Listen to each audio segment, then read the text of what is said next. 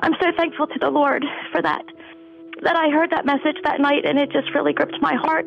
Roxanne worked second shift, which meant getting home late every night. But one evening was different. Instead of her favorite rock station, she found Focus on the Family on the radio. I didn't find out until sometime later that I actually, you know, got saved or born again or, you know, gave my heart to the Lord that night. I just knew that I prayed the prayer at the end.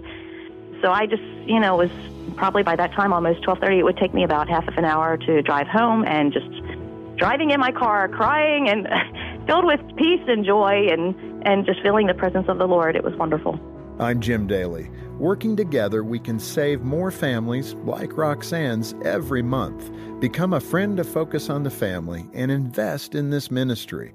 Call 800-A-FAMILY or donate at focusonthefamily.com slash family. Thank you for downloading the Focus on the Family Parenting Podcast. You can find more helpful advice at focusonthefamily.com slash parenting podcast. It's recorded in the Bible, in the book of Mark, uh, that Jesus freed a man who had been controlled by an unclean spirit. And as Jesus was getting into a boat to leave the region after that healing, the man begged to join him. But Jesus said, No, you've got to stay. And then he said, Go, go to your friends and tell them how much the Lord has done for you. And that is a good reminder that God calls some to go to other countries, but He calls some to stay and share the good word in their own backyard. I'm John Fuller, along with Danny Huerta. He's the Vice President of Parenting and Youth here at Focus on the Family. And today we're going to hear a conversation that Jim Daly and I had with Shauna Pilgreen. And Shauna described how God called her family not to go uh, to a distant country, but to go to another part of the United States to minister to other people. Here's how we began that conversation. Shauna, welcome. This is your first time. This to is Focus. my first time. I love it. Welcome to Focus on Thank the Family. Thank you. We Thank you. So appreciate you taking the time and the energy to get here. I love your story because this is a, a humorous God story. And I do think God has a wonderful, boundless sense of humor. I agree. Someone once asked me, What do you think God's belly laugh will be like? Mm. And I think that's part of what we're going to talk about today. Yes, yes. You and your family were enjoying this normal, if I could call it that, safe, comfortable life in Missouri when your husband made a suggestion uh, that turned your life upside down. Uh, What did he say to you in that nice, cozy, big yard Missouri home? He said, I think God is leading us to start a church in one of the most strategic cities in the United States. How did you translate that as a want to be missionary since you were a little girl? Well, being sent and going and doing for God wherever He calls us has always been just in my family DNA. But a strategic U.S. city did not seem to be what I was thinking. Well, that's the new news. I mean, you thought originally Right. Africa, maybe somewhere in deep Asia, yes. saving people in the Yes. village. And but we no, were in, he, he had a different idea. Right. And we were in an amazing church in the Midwest, a church that was constantly sending people out nationally and internationally. So I'm thinking, I think we're doing pretty good at doing our part here in sending other people. So it definitely caught me off guard. So then, how did you select the city that you landed in here in the U.S. to be that missionary couple? Well, I first asked if he would give me a few days to pray about this, and this is, um, you know, while raising little kids. yeah, you so, had. How old were your children at this point? well, That's a good. They were one, three, and five. Okay, when so you didn't go hysterical and say, "What are you talking about?" Well, I probably did, but I was probably juggling pots and pans and laundry. You sound angelic, honey. Let me pray about this the next few days. it's like, I'll get back with you. Yeah. It's probably what it sounded more As like. soon as I wipe the nose, change the diaper, and get dinner going. and find the car keys. Exactly. Okay, so your husband agreed. Let's pray about this. Yes. And then, how did you come up with San Francisco? Well, we narrowed it down through some research. What are the five most strategic unreached cities in the United States? San Francisco being one of them. Yeah, one of the top five. One of the top five. Wow. And as we reached out to just organizations and people that are serving in those cities, San Francisco was the city where people were actually responding to emails and phone calls. Wow.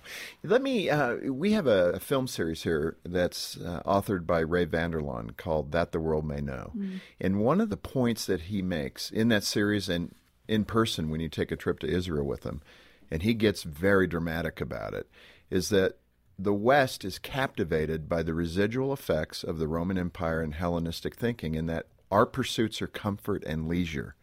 Absolutely. And you make that same point. You say a life of comfort is a win for the enemy.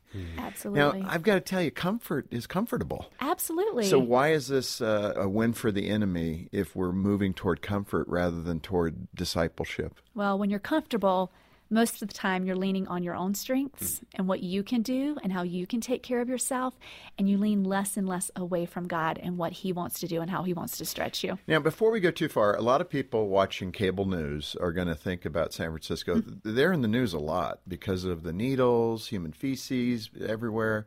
It seems out of control. Just hit that quickly because people are thinking about it. Yes, I mean, it, it a lot of it is what you see on TV, and we walk through it every day. We're us and the kids. We are stepping over needles. Our kids are passing by people in their sleeping bags on the way to school. We see it every day. Our city has a tolerance for everything. Everything goes. So, for that Christian who's saying, why would you put your children at that kind of mm. risk? I mean, is mm. that what God would want? How do you answer? Well, there's two things we say. If at any point our kids are no longer thriving in that city and danger seems to be winning, we will leave. It's not worth it for the cost of our kids. Well, amazing. But by the grace of God and his hand of protection, nine years, we're still there. Yeah. Our kids are thriving. Our kids are growing a heart of compassion because they're not just hearing about it on the news, they're walking by it. Yeah. And our oldest, when we pray at night, his heart is so bent toward the people who have no home. Hmm. And he has that because he sees it every day. Well, and again, the reminder there is you're living with purpose. We are. You're not just moseying through life hoping good things happen. And we're learning day by day, and it's hard, but that what we get to see and who we get to pray for and who we get to do life with surpasses any comfort that we've ever had. Well, Danny, as we've talked before here, one of the most valuable lessons that we can teach our kids is to be mission minded, other centric. And uh, we don't have to, you know, move to a different country or even do a large city to reach others, do we? We don't. Uh, in our home, we talk about being contributors in God's kingdom. And that means to be noticers of what God's doing, noticers of people, noticers of, of kids that, that uh, other kids, classmates that just need a, an encouraging word.